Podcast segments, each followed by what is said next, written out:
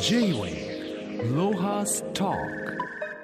今週のゲストはローズラボ株式会社代表取締役田中彩香さんです。リモートでのご出演となります。田中さんよろしくお願いします。よろしくお願いいたします。田中さんは1993年東京生まれ大学を中退後食用バラ農家で修行され2015年前身となるフラワリー株式会社を設立。埼玉県深谷市で農薬不使用の食用バラの栽培加工品の企画販売に取り組んでいらっしゃいます。農林水産省農業女子プロジェクトメンバーでもいらっしゃいます、えー田中さんには3年前に食べられるバラの栽培に取り組むお話を伺いましたけども農薬不使用の食用バラの栽培に成功するまでに結局何年かかりましたか？そうですね。だいたい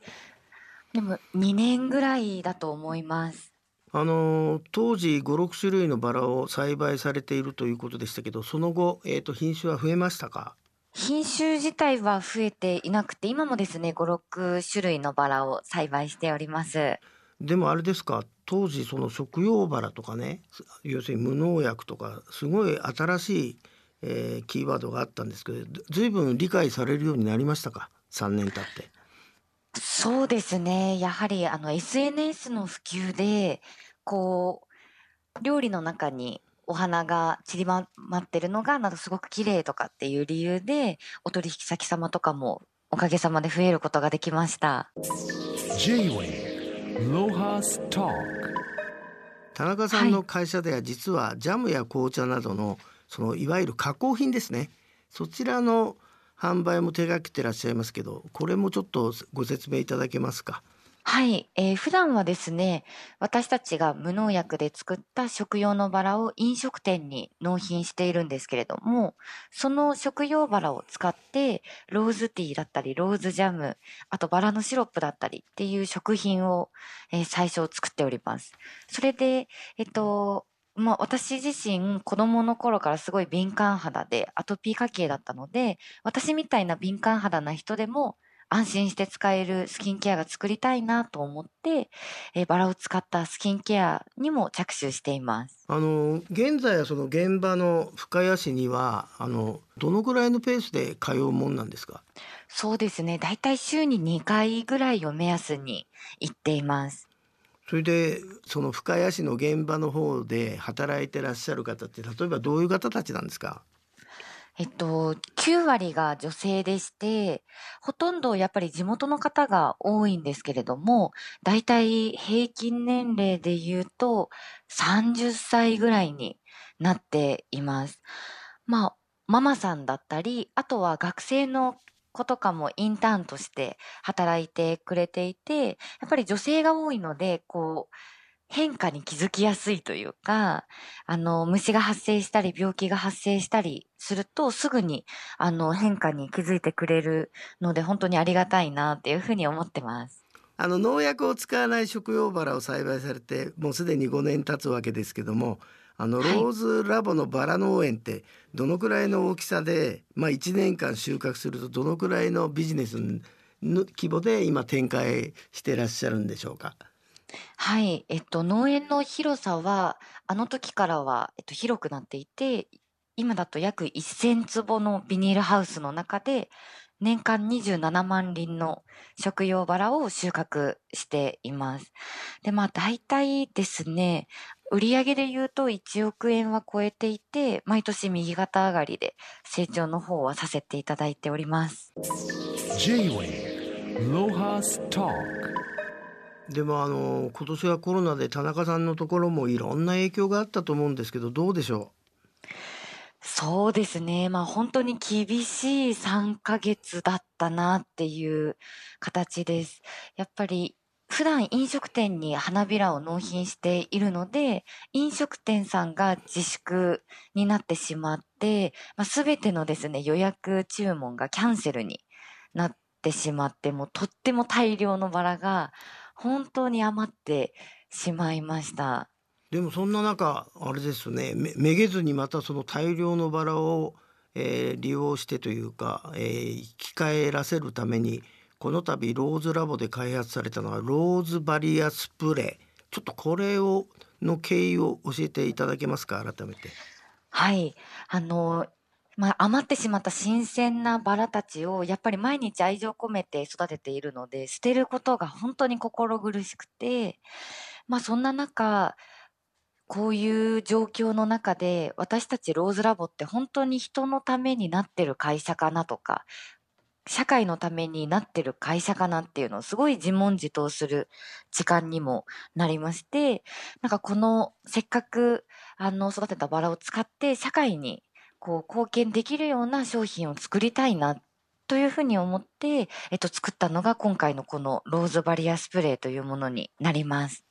あのどういう使い方をすればいいんですかこれは？こちらはですね、えー手指の保湿とか、あとは手指をこうリフレッシュする時に使っていただいたり、あと今やっぱりマスクが欠かせない生活だと思いますので、マスクの外側にスプレーをシュシュとしていただくと、バラの華やかな香りがするので、マスク独特の匂いをすることなく、すごい気持ちよくマスクも使えることができます。あの手指の消毒にもなるんですかこれ。アルコール入ってんですか？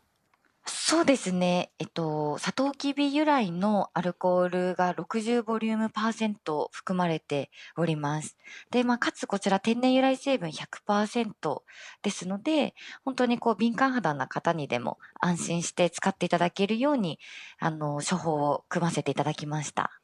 であれですよね。あのこんなサイズだでしたけど、えっ、とい一個いくらぐらいなんですか？そんな高くなかったと思うんだけど。はい、えー、20ミリリットルで1500円税抜きになります。ずいぶんあのなんつうかな思い切った安い値段だと僕は思ったんだけどあの、はい。この開発の苦労などあったらちょっと教えていただきたいんですけどローズバリアスプレーの。そうですね。えっと、まず、やっぱりあの、アルコールが多いと、どうしても鼻にツンとする匂いが気になったり、あとアルコールが多いと結構本当に手とか爪とかが荒れてしまうっていう方が多くてですね、天然由来成分100%で、この、えー手指の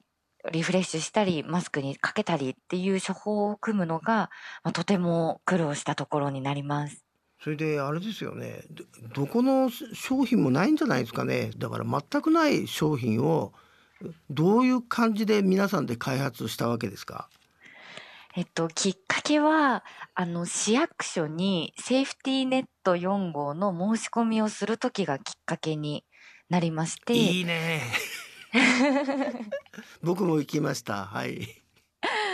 まあその時市役所って本当に皆さんやっぱりもうピリピリしてて余裕がなかったりしていて、本当に怒鳴っている方とかもいて、まあすごい空気感だったんですけれども、まあそんな中市役所の人たちがもう感染対策、マスクとかを、あとはフェイスシールドとかをしながら、こう一人一人に誠実に親身になって向き合ってくださってる姿を見て、あ、こんなにも国民のために頑張ってくれる人たちがいるんだから、この人たちをまず幸せにできるような商品作れないかなと思って、マスクがいい匂いになれば少しでもこう、リラックスしてくれるかなと思って 最初作りました。いやー素晴らしい開発秘話ですね。でも実際あのその区役所の方にプレゼントしたりしたんですか？そうですね、と、深谷市役所の方々、全社員に、えー1000個、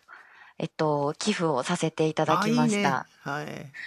いじゃああれじゃないえもうそれちょっと使ったらな和むもんね気分がね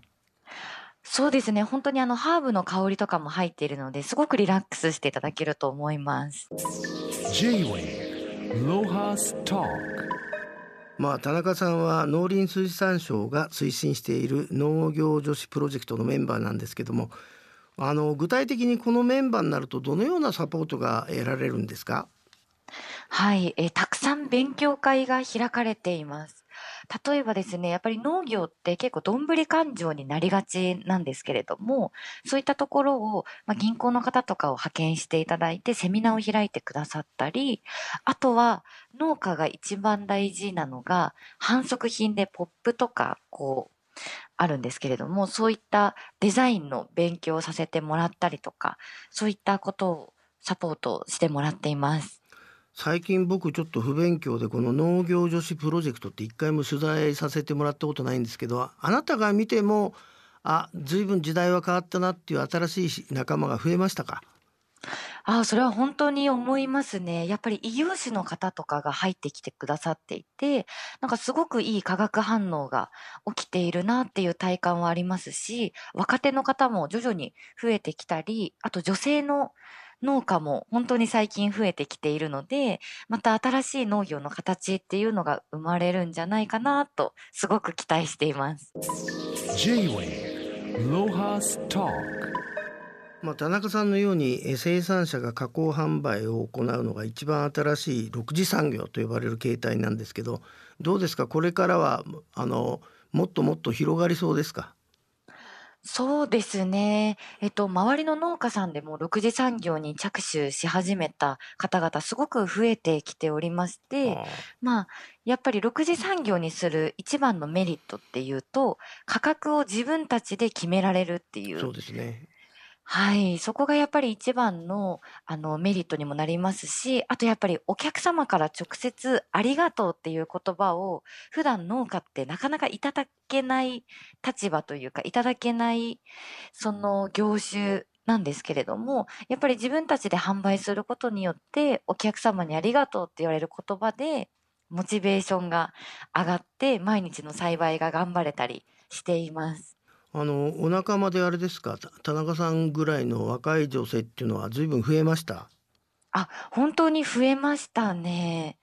あのまあもちろんママさんとかもいらっしゃるんですけれども、本当にもう大学生とか、あと私よりもっと若い20代前半の子とかも最近すごく SNS を活用して農作物を販売したり、あとは作業風景をこう見せてあげることでストーリーを打ち出した販売方法とかもみんなすごく工夫しながらいろいろやっています。いや田中さん今日はどうもありがとうございました。コロナで暗いニュースばっかなのに、えー、とあなたとお話ししてると明るい日本の農業の形が、えー僕は感じることができました、えー今今後は何か新しい施策このスプレー以外にも何かありましたら教えていただきたいんですけど。はい、えー今後はですね、今スキンケアの部分の商品開発を力を入れておりまして、10月からメイクアップアーティストの方とコラボレーションして、メイクのアイテムなども、えー揃える予定ですので、ぜひご期待いただければ嬉しいです。まあご自身がね敏感肌だから説得力ありますし僕なんか本当にもう手指が痛くて痛くてあの早速ちょっと利用させていただきます。今日はどうも田中さんありがとうございました。ありがとうございました。J-Wave Lohas Talk